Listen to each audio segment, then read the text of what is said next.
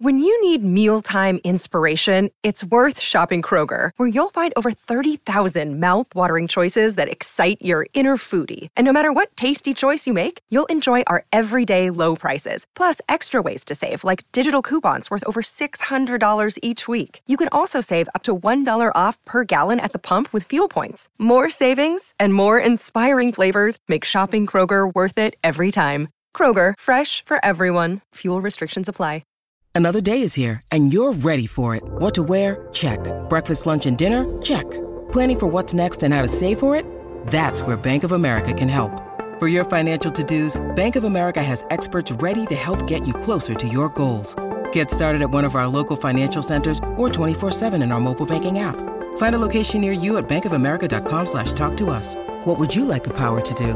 Mobile banking requires downloading the app and is only available for select devices. Message and data rates may apply. Bank of America and a member FDIC. With threats to our nation waiting around every corner, adaptability is more important than ever. When conditions change without notice, quick strategic thinking is crucial. And with obstacles consistently impending, determination is essential in overcoming them. It's this willingness, decisiveness, and resilience that sets Marines apart. With our fighting spirit, we don't just fight battles, we win them. Marines are the constant our nation counts on to fight the unknown. And through adaptable problem solving, we do just that. Learn more at marines.com.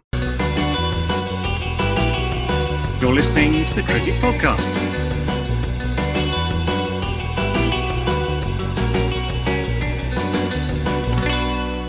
Hello, everyone, and welcome to the Cricket Podcast for a special episode. We spoke with Cheteshwar Pujara.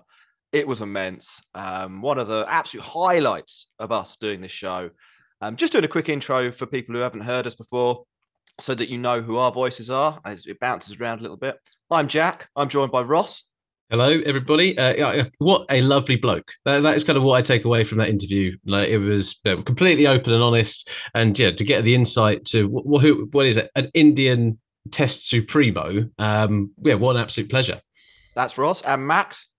Hello. Yeah, uh, I have nothing more to add on that. He was um, he was brilliant. He was a great guy. Really, really nice of him to join us, and um, hopefully we'll do be able to do many more in the in the future yeah, so that's basically intro over. The only thing we'd say, um, head over to patreon.com forward slash the cricket pod if you want to support us directly. Um, the lucky guys there um, managed to sneak a couple of questions in. So mm-hmm. that was good for them. Uh, also keeps the show going. And they've had a little bit of exclusive access. So uh, what did I say?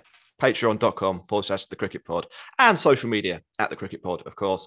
Um, enough of us. Let's let's bring Pujara in. Today on the podcast, we have a special guest. He's a man who has played 96 tests for India. He's knocking on the door of 7,000 test runs. At times, it genuinely feels like he will never be out. But that's not all there is to him. Recently, he lit up the Royal London One Day Cup. He enticed me back down to the county ground in Hove after five years away, basically just to watch him bat. He's an absolute legend, and we're delighted to be speaking to him. Cheteshwar Pujara, welcome to the podcast. How how are you doing? Thanks, Jack. I'm very good. Thank you. How are you doing? Yeah, I'm I'm great. Um, there's three of us for people who've you know listened to the show before. We're going to ask for questions, uh, and we're going to have a good time. uh, let's start. Let's start with Sussex, um, because you've had you've had I think by any measure a pretty good season uh, down on the south coast. Uh, more than 600 runs in the Royal London London Cup, a thousand in the Championship, uh, healthy averages, healthy strike rates. Uh, my question is though, sort of, what what attracted you down to play for Sussex, and and have you enjoyed yourself uh, down there at Hove? Well, uh, firstly, the weather. I love being in Brighton. Uh, it's always nice and sunny. the pitches are really good to bat on, um, and it's a nice atmosphere to play cricket. So yeah, when I first got an opportunity, when I first uh, was asked if I would uh, uh, love to join Sussex, I, I always, uh, I mean, I said yes because it was uh, aligning with my uh, international schedule as well. There are times where you can't play all the games, and yeah, I, I, had to go back in between to play international cricket. So things were working out really well when I joined Sussex. and one, one, once I joined Sussex, I got to know it was a young squad. there was a lot of talent in the team. Uh, and uh, from I mean, from my first game onwards, uh, towards the end, I've seen that there was a huge improvement in, in the way we play cricket. Yeah. So, uh, oh, go on, Max, go on. Um, so I was, I was gonna gonna say um, that sort of in the in the one day cup saw a lot of opportunities for youngsters because uh, uh, well the the, uh, the let's say the availability was variable with the with the hundred being on at the same time. Um, so I was just wondering sort of if there's anyone in particular that's impressed you playing for Sussex or even in any of the uh, opposition that, that that you came across, sort of the the young perhaps rising stars of county cricket, from your opinion. I think uh, I'll, I'll start with the Sussex team. Uh, the guy who has impressed me the most is Ali Orr. The way he has batted, the way uh, you know has improved his game. Uh, Tom Haines is someone who, who who was already marked as a talented player. He was scoring a lot of runs. Uh, Archie Lenham, he has uh, brilliant talent. so I, I think all the young guys, you know, they they have enough talent. it's it's just about how you nurture them uh, their work, work ethics, uh, the way they get matured as quickly as possible, and then try and learn from their experiences. Uh, so the guys like, I mean, I'm missing out some of the names. Stan Ibrahim as well. He's young. He's he's uh, scored uh, runs uh, in championship game as, as well as in Royal London also. So I think the young younger guys they have a bright future ahead. It's just about you know nurturing them, making sure that they get enough experience, and then I I think all of them have a potential to you know play for the England team at, at some stage if they keep working on the game. Um, you ended up as captain for Sussex. Um, you come across quite calm, quite considered, uh, friendly. Does that extend to your leadership style, or do you have a bit of an alter ego? I think, look, uh, you need to understand the players, uh, especially the young players, uh, the way uh, they react to a situation uh, especially this tough situation. And most of the most of the guys, uh, I mean, uh, whenever I spoke to them, they were eager to work on their game, eager to learn, uh, and and they were listening to some of my advice. I mean, the uh, the best part is uh, we have a good coaching staff who always used to look after them.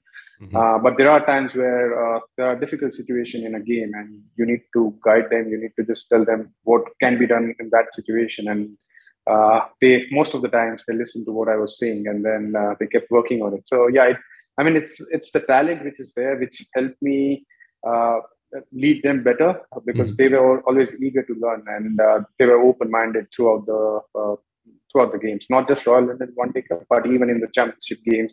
Even when I wasn't leading the guys, uh, I always had some of the inputs and they were quite eager to work on it. So I, I remember when uh, I was youngster and playing at um, Three Bridges, and you'd get an overseas pro who'd come in who were just better than absolutely everybody, and so uh, you kind of have to listen to what they have to say. you don't really get a choice. Um, we've um, yeah, but I, I, don't. I never forced upon any of the things. Uh, the thing is, you also need to understand what uh, their mindset is, what they are trying to work on. Uh, what they're comfortable with because you still need to give them their space and make them understand what is good for them. Did, did you get a bowl this year? Did, did you bowl at all? Uh, a little bit, not much. I've just bowled one championship over. So I'm not very good at bowling. I just need to work on my bowling for sure. um, we've spoken before in this podcast about your batting style um, and how it's both impressive and frustrating, depending on who you're rooting or playing for. Um, how do you get into that zone where you, are just like, I'm, I'm, not, I'm not getting out? Like you can face 400 deliveries and you'll be on 70 odd runs. Are you standing in front of a mirror before the game and kind of saying, "Not today, mate, not today"? Well, I think it, it comes from the experience. Uh, you need to assess the situation and the conditions as early as possible when you go out there in the middle. Uh, so for me, it's about uh, making sure that uh, it, it's always about the team. It's always about making sure that we uh, put up a decent total on the board, whether we are playing the white ball game or even the red ball game. Uh, especially in the red ball game, you need to assess the spells. If someone is bowling a good spell, you just need to respect that. Uh, and if someone is not bowling well, there are times where I've uh, scored a, a, decent strike rate uh, from first ball onwards. Uh, you know, I mean, uh, my strike rate has been on the higher side.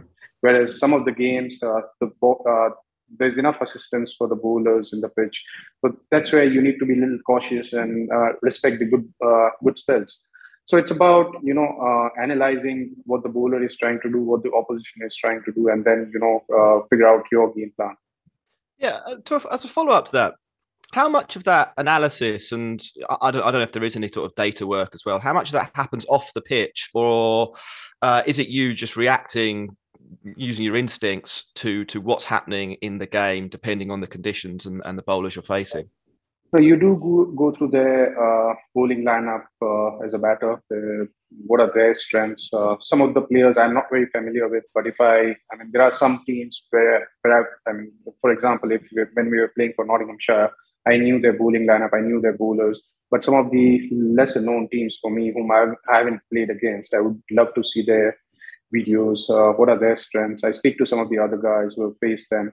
Uh, and then, uh, uh you know, ultimately, it, it has to be instinctive because uh, if uh, if you haven't faced someone, you still need to, you know, face them for a bit, try and see what works out for you. what are his plans? It, it, changes on each and every game. It also changes on the I mean, on the basis of the conditions. So if, if the pitch is flat, uh, no matter how the uh, how good is, is the bowler, I mean, there are times where uh, it, it's it's working out in favor of the batter. So it depends on uh, you know you still do anal- uh, you still analyze the bowling lineup, you still uh, go through the videos, you still rely on some of the data if you haven't faced them, but ultimately it's still you know instinctive. You still have to go out there in the middle and um, try and experience it yourself. So, I mean, in the One Day Cup this year, we'll take that as an example. You you ended up averaging 89 at a strike rate of 111. So, is that a different? Are we seeing a different side to your game, or is that uh, was that a consequence of, of flat pitches and you getting on top of the bowlers, or yeah, are, are we going to see you making a late run for another CSK contract, having seen how well their batters did last year? Well, uh, this is a different side of my uh, game for sure. There's no doubt about that. The pitches were good. Uh, is very flat, but uh, even on those pitches, you need to have that uh, intent of uh, scoring at a higher strike rate. and and you know, this is something which I've always worked on. this is something which has helped. I mean, I, I, was part of CSK in, 20, in, in the year before last and when I, I didn't play any games, but I saw the way guys prepared. Uh, and I told myself that if I want to play a shorter format, I need to be a little more fearless. I, I always used to put a big prize on my wicket, but in a shorter format, uh, you still uh, want to play your shots, uh, try and add a few more shots in your game. That is something which I worked before the Royal London One Day Cup started. I went with Grant. I uh, spoke to him that uh, you know there are some shots which I want to work on. And when we were working in the indoor school, he told me that uh, you're executing those really well. And that gave me a lot of confidence because I, I thought if I can keep working on some of uh, the lofted shots, some of the shots which could help me in the shorter format, uh, uh, and, and if I can execute those uh, in the game, and, and which I could, I mean, after working on those shots, I could execute those in the shorter format. So I felt that uh, when you start working on um, uh, on you know you're uh, having a clear game plan of what are the shots which you can play in given condition, and then if you can execute those, then uh, you can always be successful uh, even in the shorter format. Is that uh, is that a target for you then, playing a bit more in the, the shorter format? Yes, I would love to, but my priority never changes. I think I'm very good at red ball, and, and that doesn't change because I love playing red ball uh, cricket, and that is always an ultimate test of yeah. uh, your temperament, your character, uh, and your player. Uh, you're always just as a player, and even as a team. I've, I mean, I've spoken about this uh, to some of the guys uh, in, in the team meeting. We we did really well in the Royal London One Day Cup, but we still need to improve as a red ball team. Uh, so, I mean, I'm sure the club, the Sussex Cricket Club, and and the guys who are part of the red ball circuit, they are quite excited about improving even in red ball cricket. Um, on on that point, you know, the way cricket is going, or the way we're told cricket is going, is that um, white ball is the future, and and that's what everyone enjoys. So it's interesting to hear somebody that that that, that says that their their favorite challenge, the thing they enjoy most, is the the intricacies of of the red ball game. Among other players, do, do you think that is a view which is shared, or do you think you're a little bit of an outlier, a throwback, if you like, uh, in in from, with with that point of view?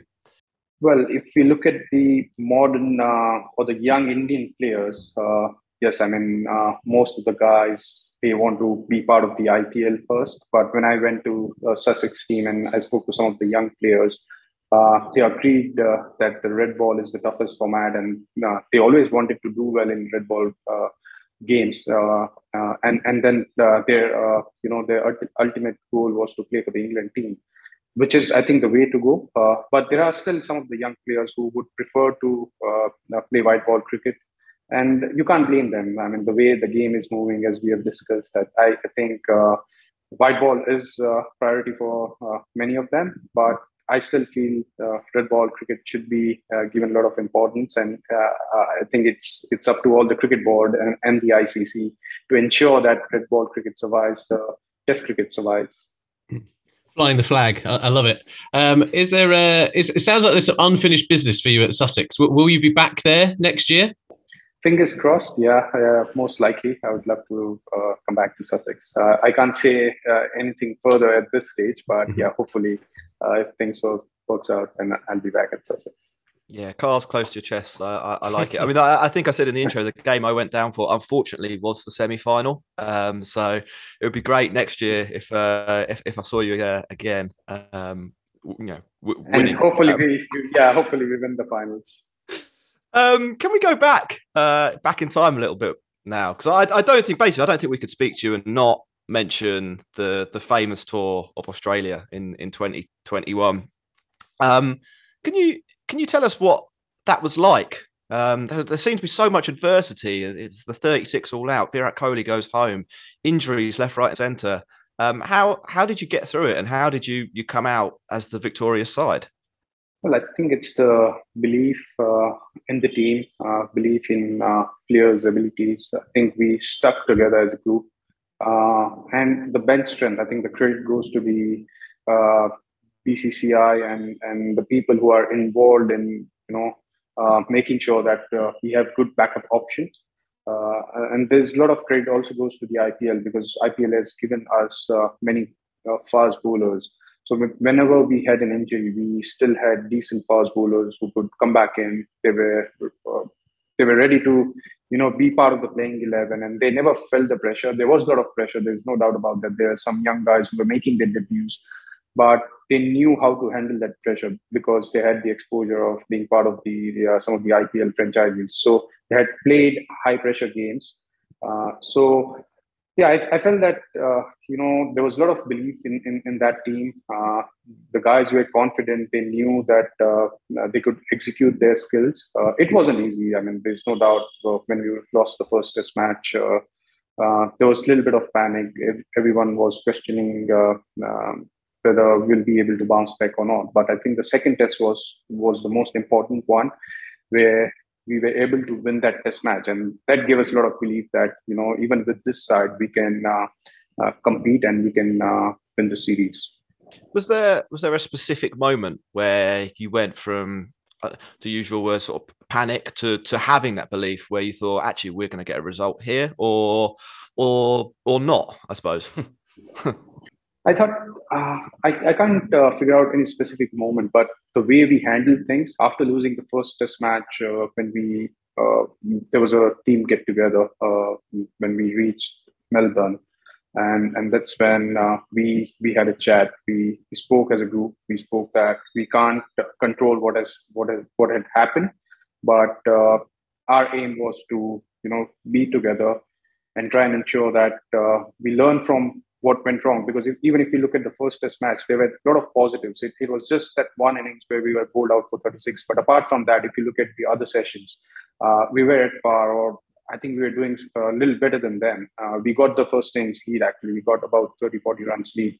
Uh, despite that, we didn't put up a good show in the second innings. And that's where we had to, you know, uh, ensure that it, it doesn't happen again.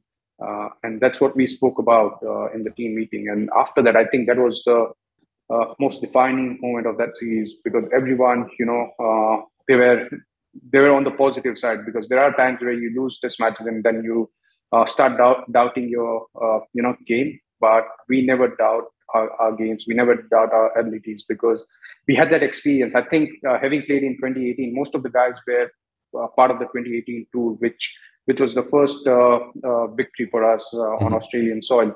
So, uh, so some of us did know that if how to win there, how to perform there, and what could have, what can be our game plan going into the second test. You'll have to get you in as a consultant next time England go down. Um, when, um, from a from a from a slightly more personal point of view, was was that your career highlight? Do you think when when Pant hits Hazlewood down the ground to win uh, at the Gabba, or or is there something else that's still above that in, in your mind? Look, there are many uh, tough series which we have played against Australia. For me, the first one is 20, uh, the series uh, which we played in India that was in 2017, where we lost the first test match at Pune. And we almost lost the second one at Bangalore. Uh, but the way we came back into that series, uh, because Australian team was very well prepared uh, when they came to India. And that was the first time when we were challenged in India. so that was one of the most intense test series I've been part of after that, I think again when we went to Australia in 2018, uh, though they, they, didn't have their strongest side, David Warner and uh, Smith were missing from their, their side, but that was our first victory on Australian soil. So those two series, I think, uh, were the toughest I've played. Uh, in 2021, things were different. We didn't have our strongest side. Uh, so, I mean, it's very difficult to rate one uh, about the other. But all these three series, I think, and all this uh, three that that came against Australia have been the toughest I've, I've been part of in Test cricket. Yeah, I, I look forward to uh, the next time India and Australia and someone gets to turn around and say on the wicket keeping uh, mic, "Can't wait to go to the Gabba." Um, um, we talked about um, your captaincy and leadership style before. Um, for India in the last couple of years, there's been significant change. Um, what is the differences in styles between Kohli's captaincy and Rohit's captaincy and Shastri and Dravid's coaching styles? Are, are they drastically different or are they similar? Uh, well, in most of the ways, it is similar. But uh, if you look at the person, I mean, uh, Virat is uh, a little aggressive on the field. Uh, that gives him, I think, that is the re- one of the reasons he is successful is that he he behaves that way. Uh, because he likes to take on any of any opposition, even if someone is sledging, he wouldn't mind giving it back to them. Uh, whereas uh, if you look at uh, Rohit, his uh, his calm, his composed. So everyone has their individual strengths, and they always back their strengths. that's the best part about them. So Virat is not afraid of you know sledging someone or you know even if if there's any conversation on the field, he mm-hmm. he will be the one who will be uh, backing the teammate or the bowler. Uh, so uh, there, there, they are different in some ways, but if you look at the uh, the way uh, all the young players are managed or the way uh, the entire team is managed, I think they are quite similar. Mm-hmm. and if you look if you look at the coaching style, I think well, uh, uh, Ravi Bhai is someone uh, who gives a lot of freedom to the players. Uh, so they, uh, I mean, they get that that comfort. Uh, when it comes to Rahul Dravid, I think he's he has that experience. He's quite sensible. He knows what what a player wants, and he he tries and um, gives the best possible practice or preparation to the player. Mm-hmm. And there's a lot of input from him um, uh, to the batting unit as well, uh, because he's probably technically he's probably the best in the world. so when it comes to batting, he's, he has a lot of inputs as well. But he keeps things very simple. So I, I think ultimately everyone's, uh, I mean, whether we spoke, whether we speak about uh, Virat, Rohit, uh, Ravi Shastri, or Rahul Dravid, uh, the aim of all of them is to to ensure that we get the best environment in the dressing room Mm-hmm. Uh, and uh, at the same time, uh, there are some young players who needs to learn, who needs to improve, uh, and uh, and give the comfort to the senior guys who has played a lot of cricket, uh, and and still try and challenge them because it's important for the senior players to be challenged and and um, work on their game. India's in safe hands then. it is definitely. There's no doubt about that. Well, you um, you mentioned the change, uh, sort of um, the environment there, and the change of environment certainly seems to have uh, done wonders for for this England England side. Um, what what are your experiences of playing against England in England? I mean, you know, we've seen uh, over, only a couple of days ago that the balls and the pitches don't exactly make it easy to, to score runs. But what mm. what what have you found the the challenges, and who have you found the most challenging of England's bowlers to face? Well, talking about the current England side, I've just played one test match against them. Before that, it was, uh, I mean, we played during the COVID time. So, uh, rubbish team. Look at yeah, that, that, was easy. Can't say that. Can't say that. We should have. I, I, thought we should have played the fifth test match over there to win that series, but uh, the last test Yeah. match was after a year, which uh, didn't allow the best uh, preparation for for our team. But yeah, credit goes to the England team. The way they have changed their approach, the way uh, uh, everyone, you know, uh, it looks like a completely different side. And I, I think the reason is they are fearless. The way they are trying to take the opposition team, uh, especially their batters, the way they are starting the innings, uh, they are they are quite aggressive, and it is working out really well uh, at this stage. But I, I, I mean, I've, I've heard this, and I've also, you know, uh, experienced this. That what will the England team do when the ball is doing a bit more, uh, when there's little more challenge? Uh, will they continue to play in the same manner? Um, and uh, that will be able to figure figure out once they start playing a little more test. I mean, few more test matches. But their approach, I think, their approach has been fantastic. Uh, and if they can carry on like this, it will be very difficult to beat England in England. Uh, and and talking about their bowling lineup, you know, their bowling lineup remains same. Uh, There are a couple of changes, but uh, if you look at the way uh, Jimmy Anderson is bowling, even now, Stuart Broad, uh, Ollie Robinson, Mhm. um, I, I think it, it looks fantastic. I I, I- I feel that it, it's never easy to face them in England. Do you think Jimmy Anderson will ever retire? I hope he retires soon, I think. because when we play against England uh, uh, next time, I, I wouldn't want to face him again. I've seen enough of his bowling, so I hope that he doesn't play anymore. Cool. Um, so just uh, we, we've got a couple more questions. Um, so we've had a, a couple of questions in from uh, our followers on Patreon. So patreon.com forward slash the cricket pod if you want to um if you want to support us there and you can ask questions to people like Chespa Pujara if you're lucky um so uh the first one was uh, from mark Lamborn. so uh, he would like to know how, how you deal with the public pressure of being one of india's test superstars Well, uh, for me, what has helped me immensely is my routine. Uh, and uh, the part of my routine is uh, doing yoga and breathing exercises, which has helped me immensely in uh, controlling my emotions, uh, having those positive thoughts, and to, to deal with pressure situation. I think the most important thing during a pressure situation is to remain calm, trust your abilities, and and having that confidence of dealing with the pressure that comes from the experience, that comes from uh, preparing well. If you're prepared well, you're always confident. So I think uh, some of the other things which has helped uh, me apart from uh, my just cricketing uh, preparation is yoga and breathing exercises. Uh, last one then. and This comes from VJ. He, he asks, "Do you have any coaching aspirations for the future? Uh, if if yes, how would you how would you convince a young cricketer uh, about the value of solid batting technique?" Well, I haven't thought about uh, uh, taking up a coaching job, but that is something for the future. Uh, but if, if I do, I think I'll still, uh, it, it won't be easy to convince a young player to, uh, you know, just following a technical method. I think you you need to allow them to be uh, be in their comfort zone, but still try and ensure that uh, uh, they keep improving their game. Uh, it's it's not always about technique. I feel that uh, uh, you also need to understand their psychology, understand what are their strengths, and try and back them with their strength rather than making too many changes with their technique. Great. Um, Cheteshwar, it's been an absolute joy to speak to you for, for the last 25 minutes, half an hour or so. Thanks for coming on to join us on the Cricket Podcast, and uh, we wish you the best of luck in the in the future, and hopefully see you back at Sussex next year. Pleasure. Thank you. Thanks a lot. Sports Social Podcast Network.